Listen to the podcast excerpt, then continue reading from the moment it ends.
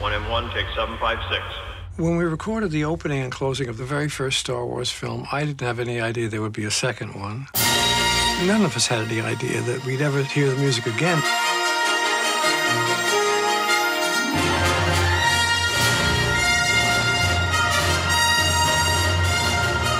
When we played the music with the orchestra, at the beginning and the end, it was a celebratory moment for them and for me and JJ. It was like visiting an old friend. Having kept up with him this long, I have to say that I just feel very grateful.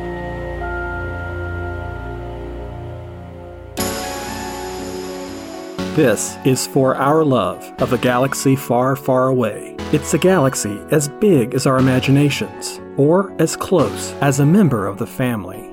This is Forever Star Wars. Hello there.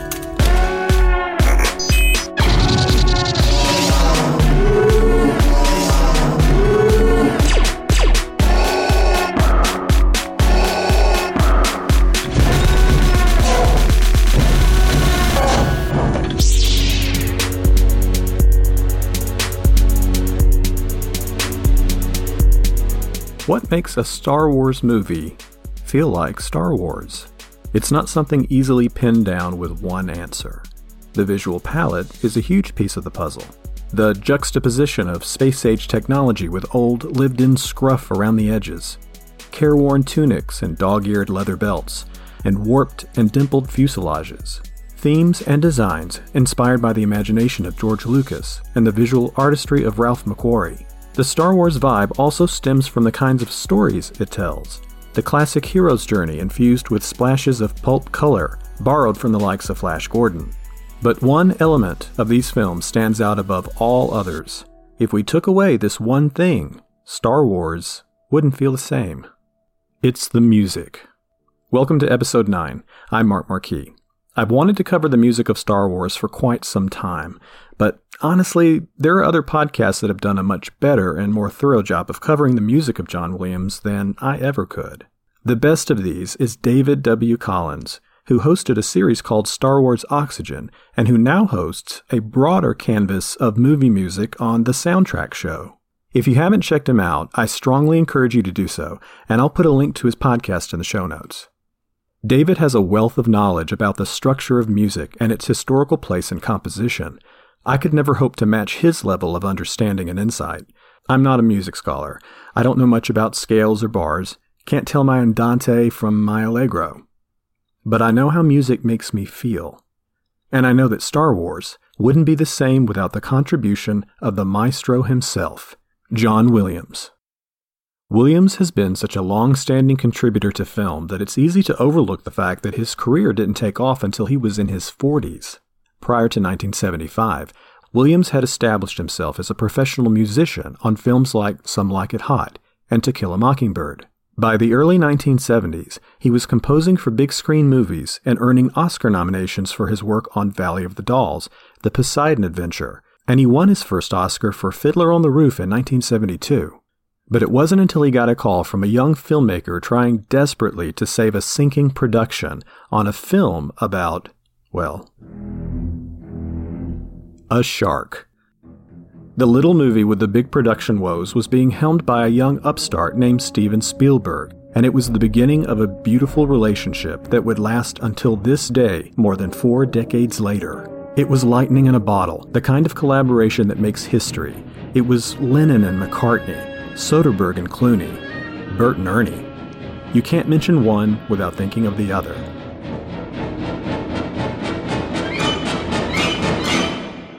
The soon to be greatest filmmaker of all time was teaming up with arguably the greatest film composer of all time, and their resume speaks for itself.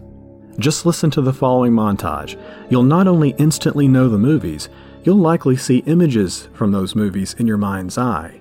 This is the power of music in filmmaking.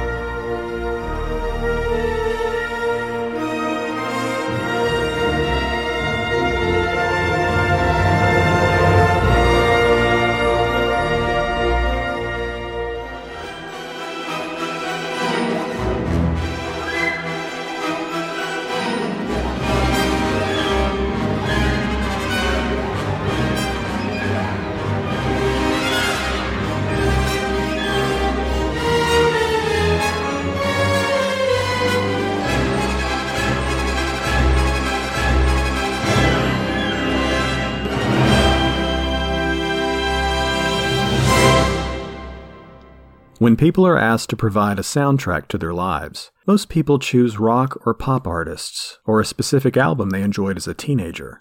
For me, it was the soundtrack of movies. These films are what I grew up with, and grew up on.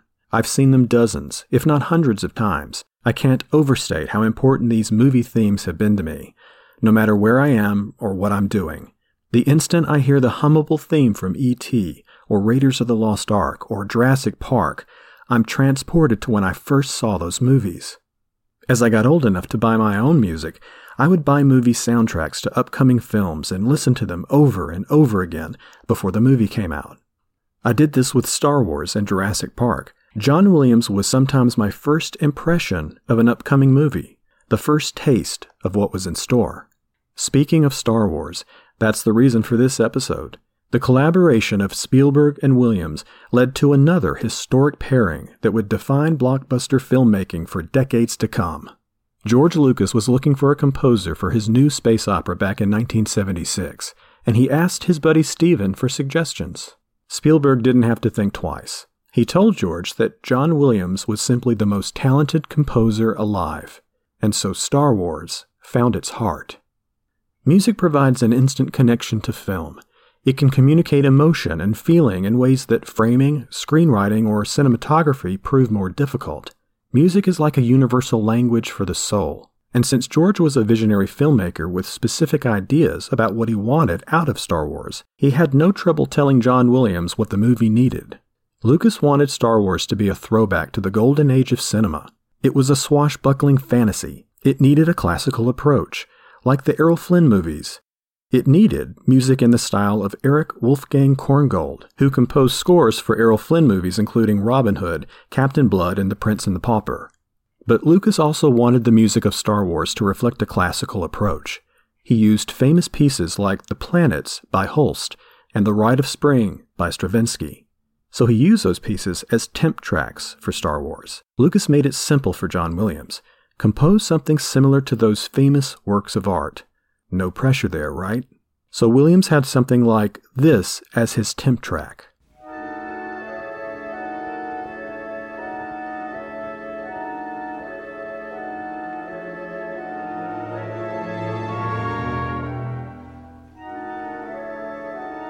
He knew exactly what Lucas was asking for because Williams knew that Stravinsky was simply the greatest composer of the 20th century, perhaps the greatest composer of any century. But Williams also knew how to put his own unique spin on it and give it a signature sound that would be uniquely Williams. This is what he came up with.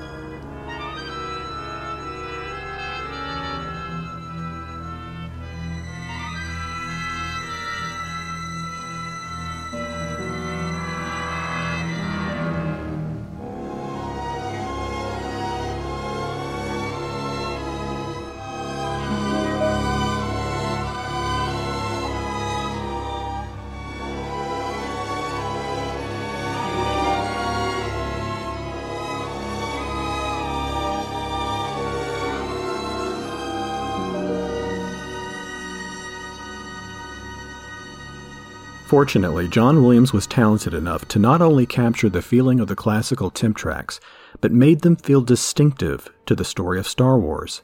This classical approach seems like an obvious choice to us today, but if you consider what it must have felt like back in the beginning, it was radical. It was risky. No one was making classic movies anymore, and they certainly weren't using classical scores and using classical music in science fiction.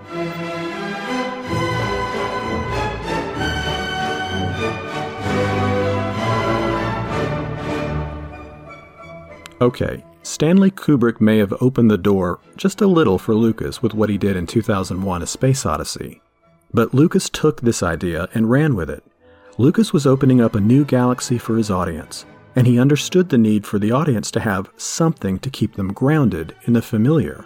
A classical score would do this, just as it had for 2001 A Space Odyssey, where so many sci fi movies in the 70s were relying on cold synthetic electronic music Williams and Lucas were going for something much warmer, more romantic, something that made us long for the myths and legends of old. I'm going to highlight my favorite music from each of the Star Wars films in order of their chronological release, but I'm saving my favorites for the end of this episode. You can probably guess what those are based on what I don't cover in the review of the movies in order.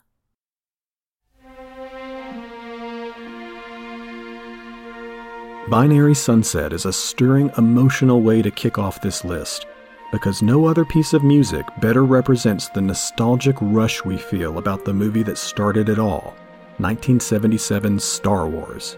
It captures the longing of a wistful farm boy whose dreams lie far beyond the horizon, far beyond the light of the twin suns of his lonely home planet.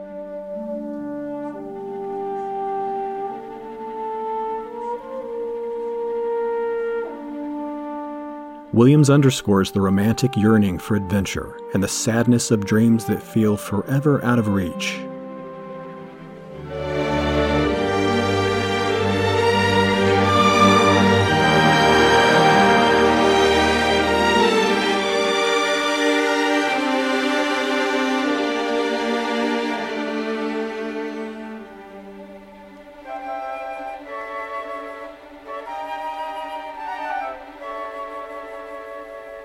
Second only to perhaps the main title itself, no other piece of music is associated with Star Wars more than the Imperial March from 1980's The Empire Strikes Back.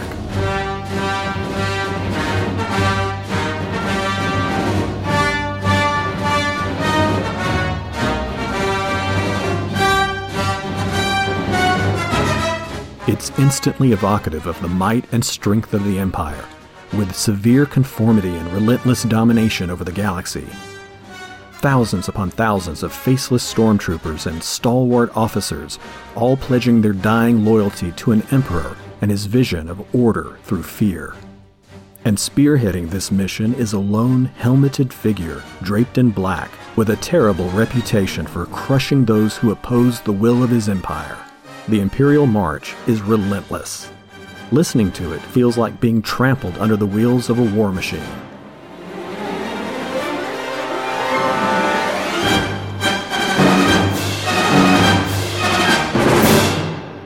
The bad guys have never had a better theme song.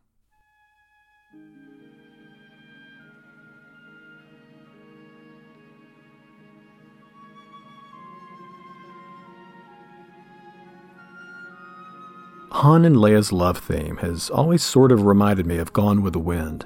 It's probably because no other piece of music in the original trilogy captures the broad, sweeping, romantic scope of The Empire Strikes Back more than this one. And the callback to Gone with the Wind didn't escape the notice of the marketing department, because the movie poster for The Empire Strikes Back depicted Han and Leia in the same dramatic pose from the Gone with the Wind poster featuring Clark Gable and Vivien Leigh.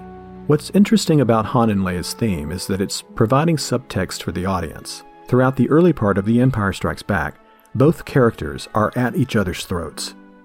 But their constant bickering hides the sexual tension, and director Irving Kershner wanted the music to inform the audience what was really happening between these two people. Kershner explains. There's a love scene. We call it a love scene. It's actually a scene that leads to a kiss, which is the equivalent of a, a major love sequence in another film. And uh, the music is a very, very important part of it. It's integral to the scene because there are only about uh, seven lines in the entire sequence uh, and the music is the dialogue in that particular scene. It tells us what she's feeling because actually uh, the two people are in open conflict. But uh, the music says, ah, what you're seeing is maybe conflict, but that's a game because actually uh, I think they're falling in love. But what I remember the most about this theme and the image I always think of is that final shot of the film Luke and Leia watching the Falcon fly away with Chewie and Lando. It disappears into the spiral galaxy below, and the Rebel fleet pushes on with our hero's fate uncertain.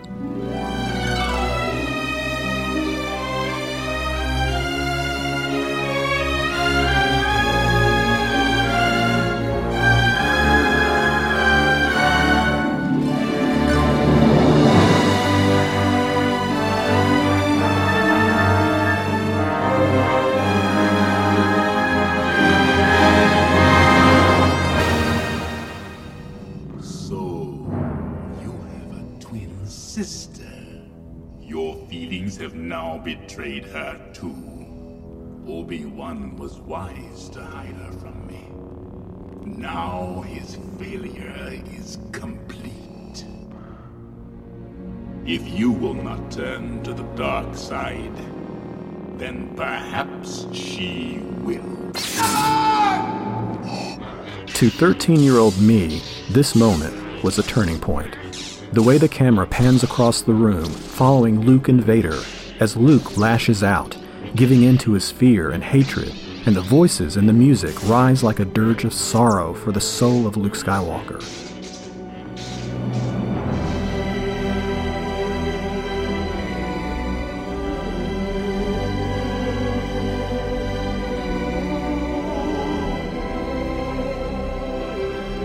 I had an epiphany that the rage he unleashes isn't so much against Vader or the Emperor, it was towards his own father, and that hit me on a deep internal level, unlike anything else in Star Wars ever had. It was due almost entirely to John Williams' choice to play this scene with sorrow rather than bravado. Williams knew what Lucas wanted to convey in this scene. The power and strength that Luke taps into in this moment is not something to celebrate because he reaches it by embracing the dark side. People who prefer to remember Luke as a superpowered Jedi would do well to remember this.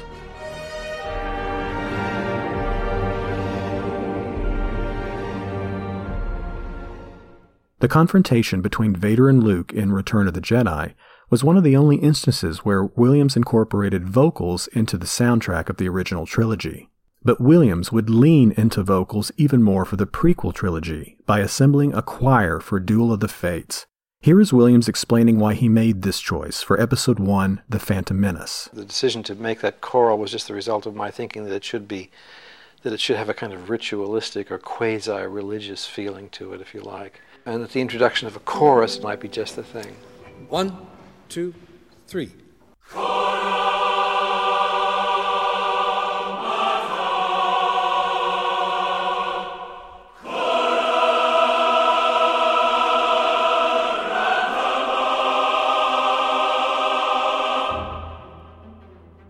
In 1998, Lucas wanted to tell the backstory of Darth Vader and show the Republic before the fall. He envisioned this time period as formal, brighter, cleaner, and less gritty. The Jedi were at the height of their influence and strength, but The Phantom Menace takes place on the eve of their downfall. Episode 1 is about the return of the Sith, and John Williams wanted to convey its dramatic potential. It needed operatic aspirations, and that's exactly what he delivered. The reception of the prequels has always been a mixed bag, but at the beginning, before we knew anything about the story, the only content we had to go on were the trailers and the music video for Duel of the Fates, which aired on MTV.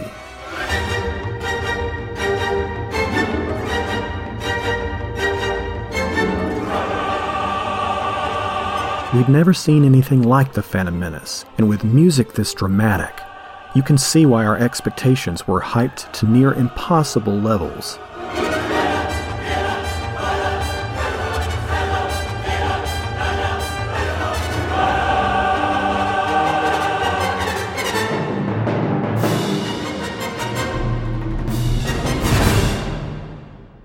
The love affair in Attack of the Clones is one of the weaker elements of the saga, in my opinion but it's portrayed as a formal throwback to the Baroque romances of European literature.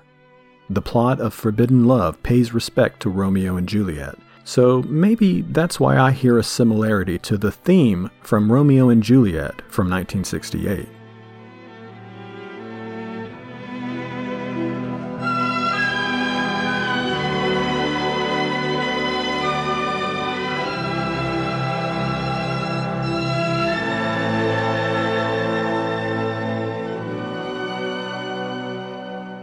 Nino Rota wrote the score for this movie, and I have no idea if it influenced John Williams or not. But we can hear a lot of similarity, so whether intentional or not, both Romeo and Juliet and Across the Stars evoke the bittersweet longing of an affair that has disastrous consequences.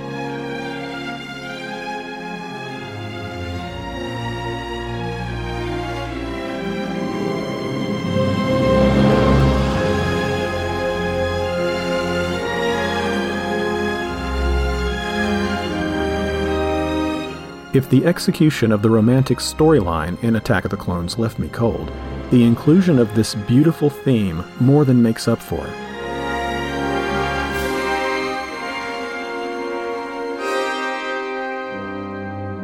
Williams is doing the heavy lifting here by providing the emotional gravitas that the film often struggles to produce.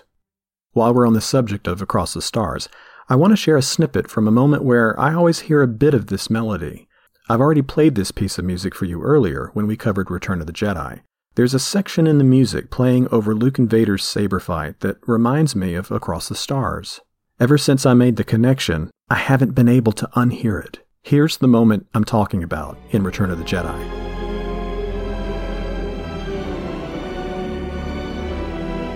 I'll isolate it for you. And here is Across the Stars.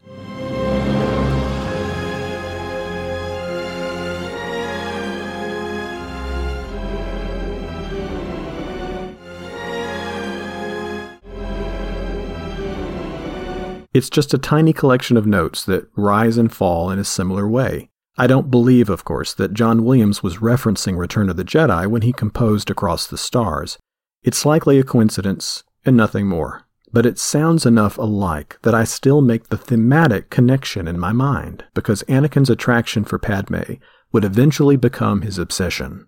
When Vader taunts Luke and enters his mind, he finds that Luke is protecting someone close to him, and when Vader sees an opportunity to exploit Leia, Luke lashes out because he can't stand the thought of losing Leia. Like father, like son, huh? Sticking with the operatic grandeur he established in episodes 1 and 2, Williams wrapped up the prequel trilogy with a score that had to tell the story of Anakin's fall to the dark side.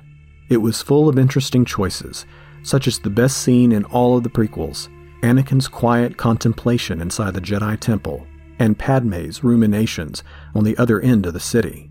It says so much without including a single word of dialogue, and Williams chose a uniquely unsettling way to translate the emotion of the scene. Anakin's solitude is set against a dying wail of a woman's voice.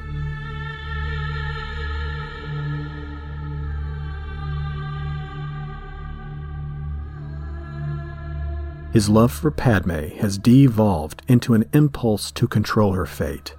It's no longer about Padme or what Padme wants. It's about Anakin's own selfish desires. And it's about his fear. My favorite moment in this piece is when we hear strains of Across the Stars, small and weak and distant.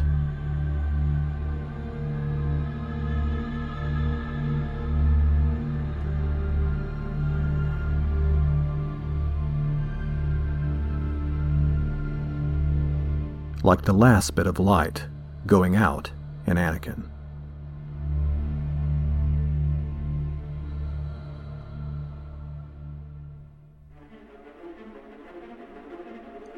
By the time Anakin has fully turned and taken the name of Darth Vader, the music returns to its operatic heights.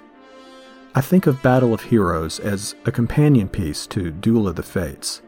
The former heralds the Sith's dramatic entrance on the galaxy stage after a thousand years of isolation and secrecy. But Battle of Heroes is personal.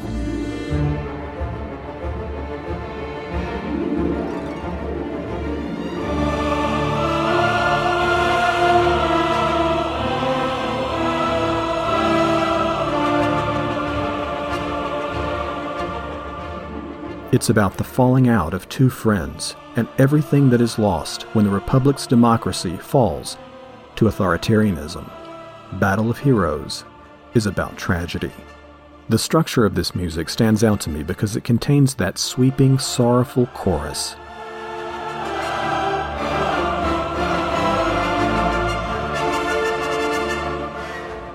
That's broken up by sections where the music flutters and scurries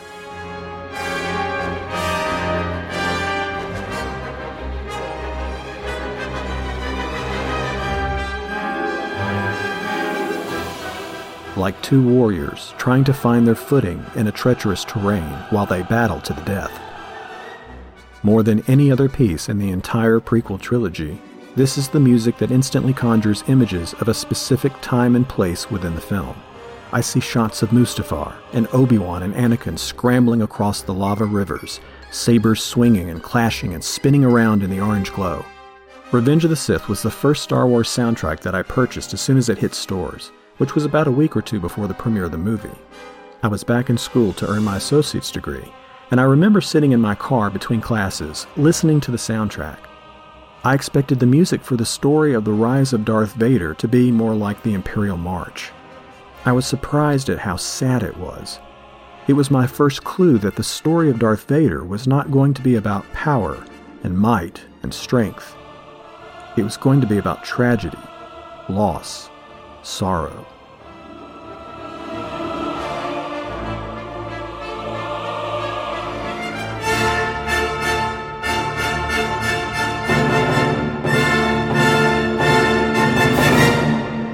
The big baddie from the next movie on our list gets his own theme as well, and it starts ominously enough.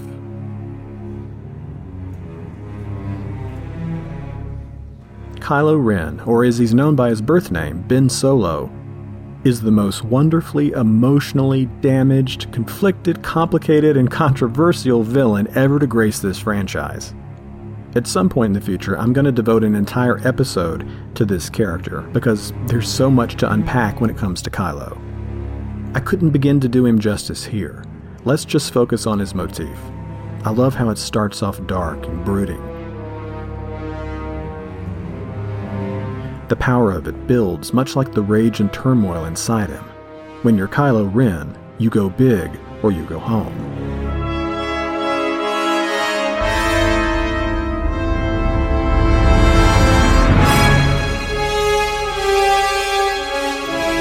The question has yet to be answered is his nature to be good or bad, and which will prevail at the end?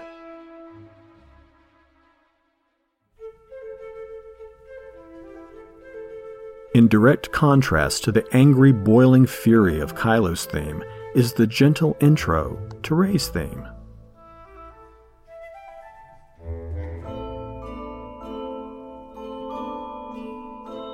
It has an innocence to it, a purity of spirit. But Rey's theme builds on that foundation. Williams incorporates French horns a lot in Rey's theme, and they give this piece of music a regal, almost noble quality.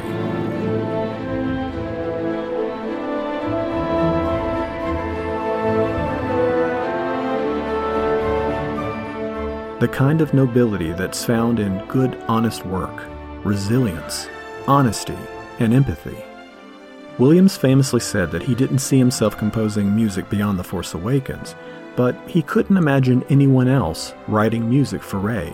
There's a point in the theme where it feels like the music is reaching out for something, moving towards a goal.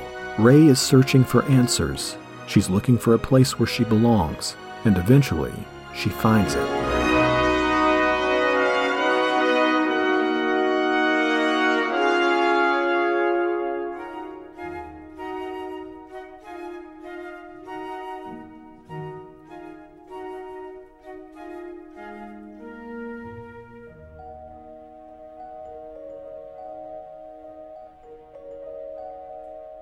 Every Star Wars movie has traditions the opening crawl, the long time ago title card, the way the quote, I have a bad feeling about this, is worked into the dialogue, and the endings. Each film ends with a tableau in which the characters are presented for their closing shot. I think of it as a curtain call, as one chapter closes and before another opens. Examples are the medal ceremony in A New Hope, and Padme and Anakin's wedding with R2 and 3PO looking on in Attack of the Clones. But The Force Awakens shook up this tradition by subverting the traditional Star Wars ending. If you look carefully, the scene in which the Resistance gathers to see off Rey as she and Chewie fly off in the Falcon in search of Luke has all the makings of the traditional closing shot. Everyone is there on the landing strip as one adventure ends and Rey's new journey begins, but director J.J. Abrams pushes past this moment and withholds the circle wipe to the end credits. We follow the Falcon as it leaves the D'Qar system and enters hyperspace. It emerges in orbit of the planet Ahch-To, and the Falcon descends into the salty sea air of the planet. Here is where Williams presents us with a strikingly beautiful new motif.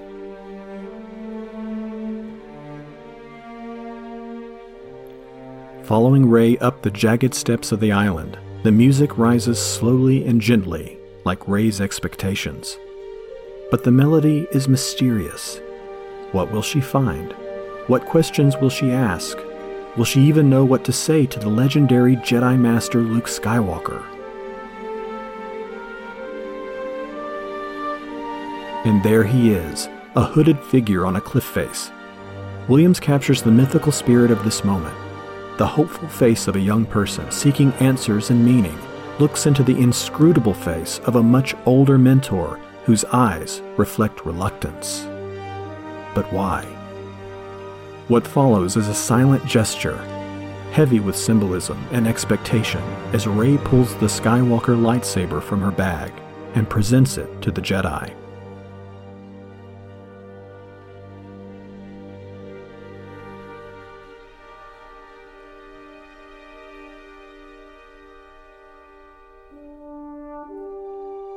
Williams using the theme from Binary Stars is highly effective here because Luke once looked out to the horizon in search of his purpose. But here, many years later, he's called away from his gaze upon the horizon to answer a call to a new purpose. What will he do?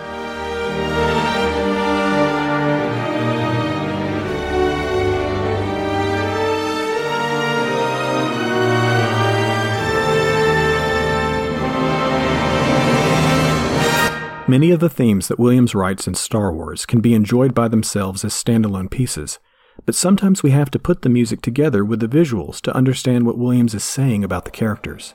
A great example is one of my favorite motifs from The Last Jedi.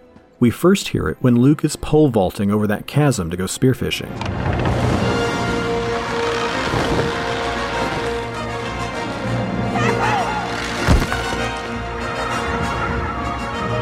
This jaunty theme seems to be about Luke and his time on the island in isolation. It has a business as usual quality to it, like the wise Jedi Master who's decided to hang up his robes and just go about his day spearfishing, Thala siren milking, and, one assumes, pork roasting. But it turns up again in a lovely moment where Luke comes across Rey practicing some of her lightsaber skills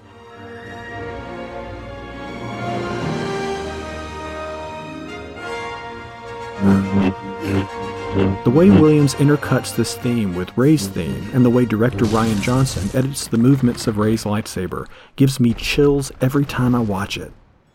What makes this so effective is how everyone the director, the editor, the composer show us that despite Luke's hardline refusal to train Ray, he can't help but be moved by what he sees in her.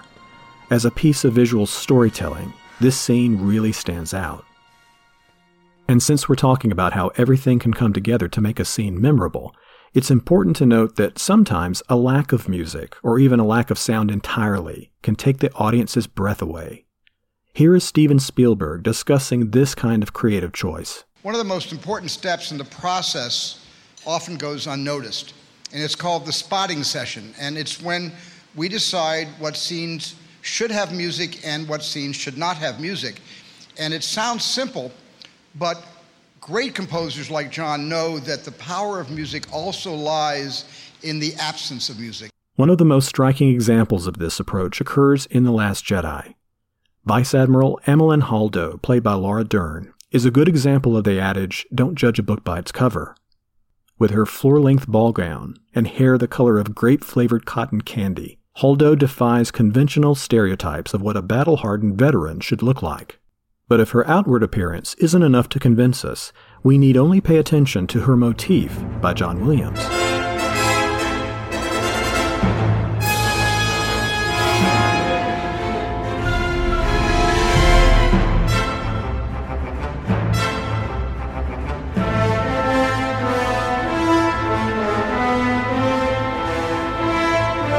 This is the sound of a fighter with steely determination, someone who's seen enough war to understand the concept of self sacrifice and how it's often the only option available in a lost cause.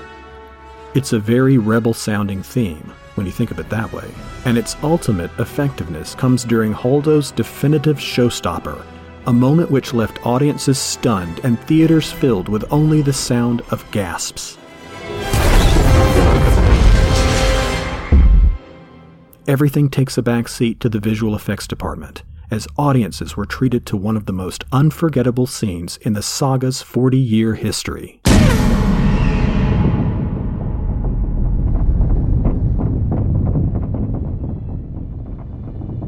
Now that I've covered each movie in chronological release and highlighted some of the standout music from all of them, we've come to the end. It's time to reveal my two favorite Star Wars themes of all time.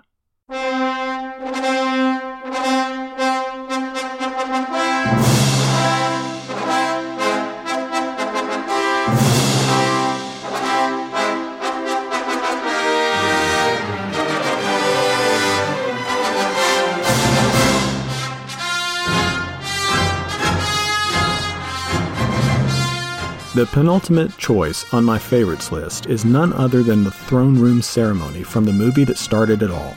No one encapsulates the majesty and triumph of the end of 1977 Star Wars better than John Williams. He sends the audience out on an emotional high so rewarding it makes us want to dive right back in or cue up the next chapter in the saga. Maybe I just like celebratory anthems, or the pomp and circumstance of seeing my heroes rewarded for their bravery and friendship. But whatever the reason, it's a piece of music which expresses the best qualities in humanity and what's possible if we all work together towards a common goal. It celebrates our better angels. If I had to choose one piece of music John Williams wrote that would represent Star Wars to future generations, it's this one.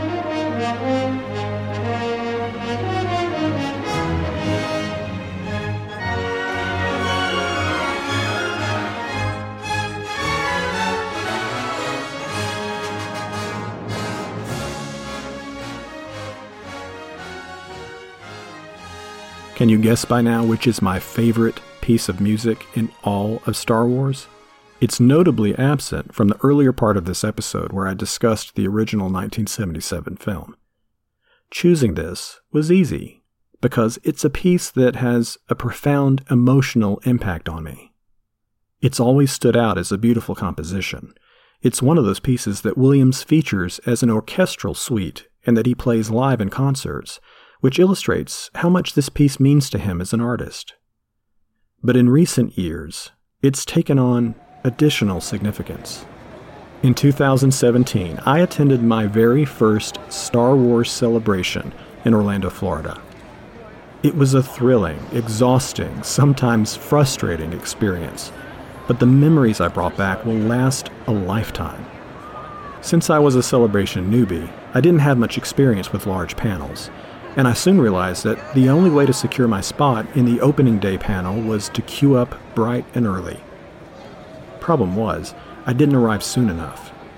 So while I spent hours sitting on a cold concrete floor, I didn't make it into the main hall, and I had to settle for one of the overflow rooms.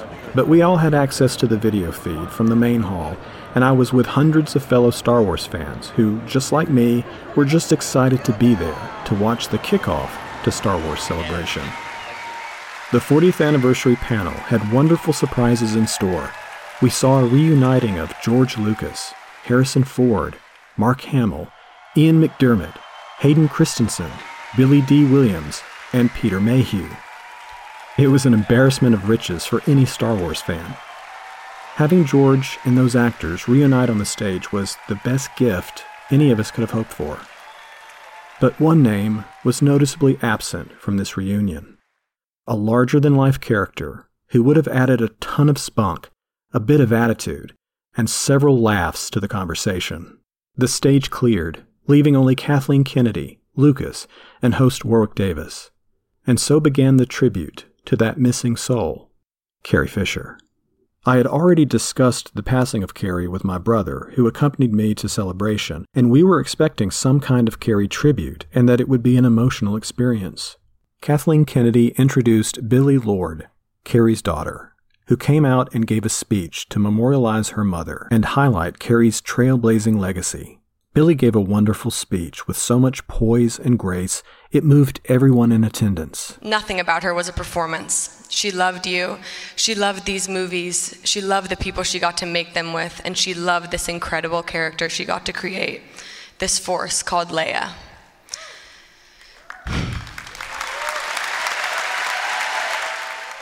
When she finished, the lights dimmed and a montage of the best Carrie Fisher moments began to play on the overhead screens.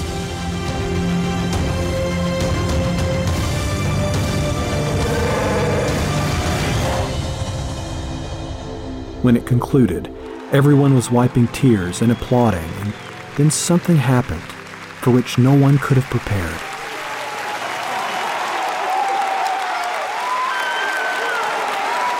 The curtains on the side of the theater opened to reveal the maestro himself, John Williams, along with an orchestra of musicians. It sent a shockwave throughout the room and the entire convention center and the millions of homes all across the world that were live streaming the event. Williams graciously acknowledged the crowd and then placed his finger to his lips to quiet the audience because he had a very special gift in store for all of us. The audience settled into a reverent hush.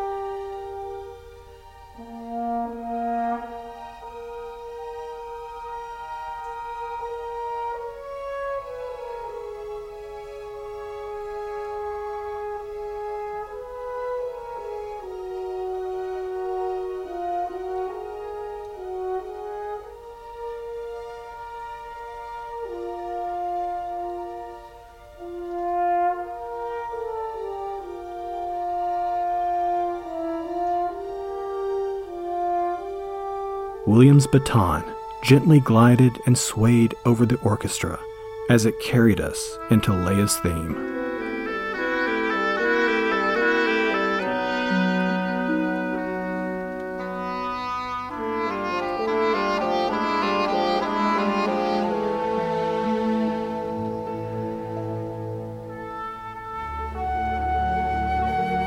Dozens of smartphones raised to capture the moment were accompanied by the first round of sniffles as tears filled the audience's eyes.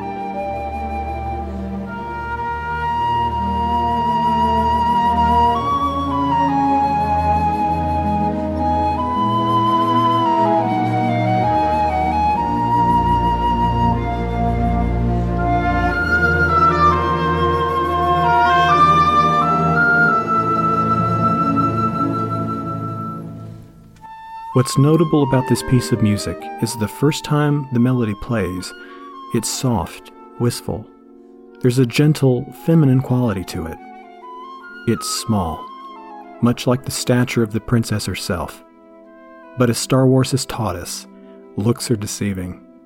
There is nothing diminutive about Leia. And Carrie Fisher never did anything small. One of the reasons this piece affects me so deeply is how it grows in strength. The first melody plays, there's a transition, and then the melody repeats. Each time it repeats, it expands in volume and breadth, incorporating more instruments. Strings get louder.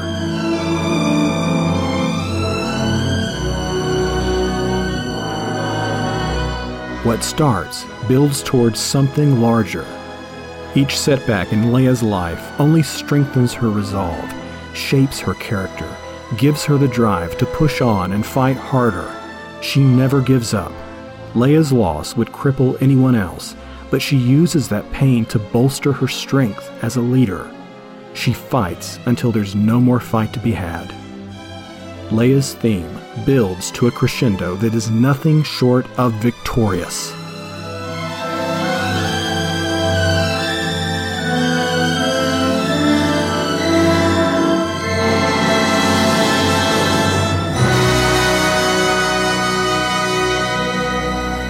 We can say the same about Carrie.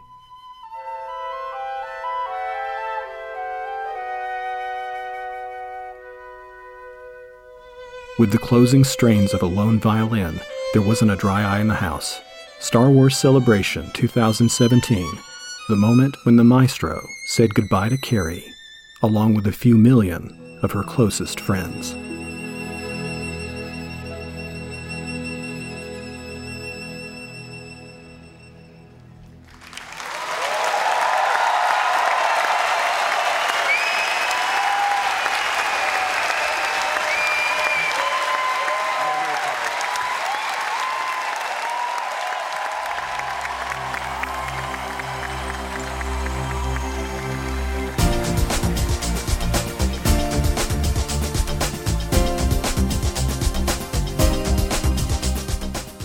With 40 years and 8 saga films, there's a lot of Star Wars music I didn't have time to cover. I left out Luke and Leia's theme, the track from The Last Jedi entitled The Spark, the approach to Otoh Gunga from The Phantom Menace. Maybe I'll do an honorable mentions episode in the near future. What are some of your favorite pieces of music? I'd love to know what you would choose as your favorites of all time. Was it on my list? Not on my list? Let me know by emailing ClashingSabersNetwork at gmail.com and put Forever Star Wars John Williams in the subject. If you've been searching for some smart, insightful articles about the themes of Star Wars, visit us at clashingsabers.net. You can find me on Twitter at DJMMarquis and on Instagram as mmarquis1205. Drop me a message and let me know what you think about the show and if you have any ideas for future episodes. I love hearing from fellow fans. Thanks, and I'll see you soon. The views and commentary of Forever Star Wars do not reflect those of Lucasfilm or Disney. All licensed sound and music are property of their respective copyright holders. Clashing Sabers and Forever Star Wars are not affiliated with Lucasfilm, Disney, or any of their subsidiaries. The commentary and production of this series is the property of Clashing Sabers and Forever Star Wars and may only be used with permission. Until next time, may the Force be with you. And always remember your focus determines your reality.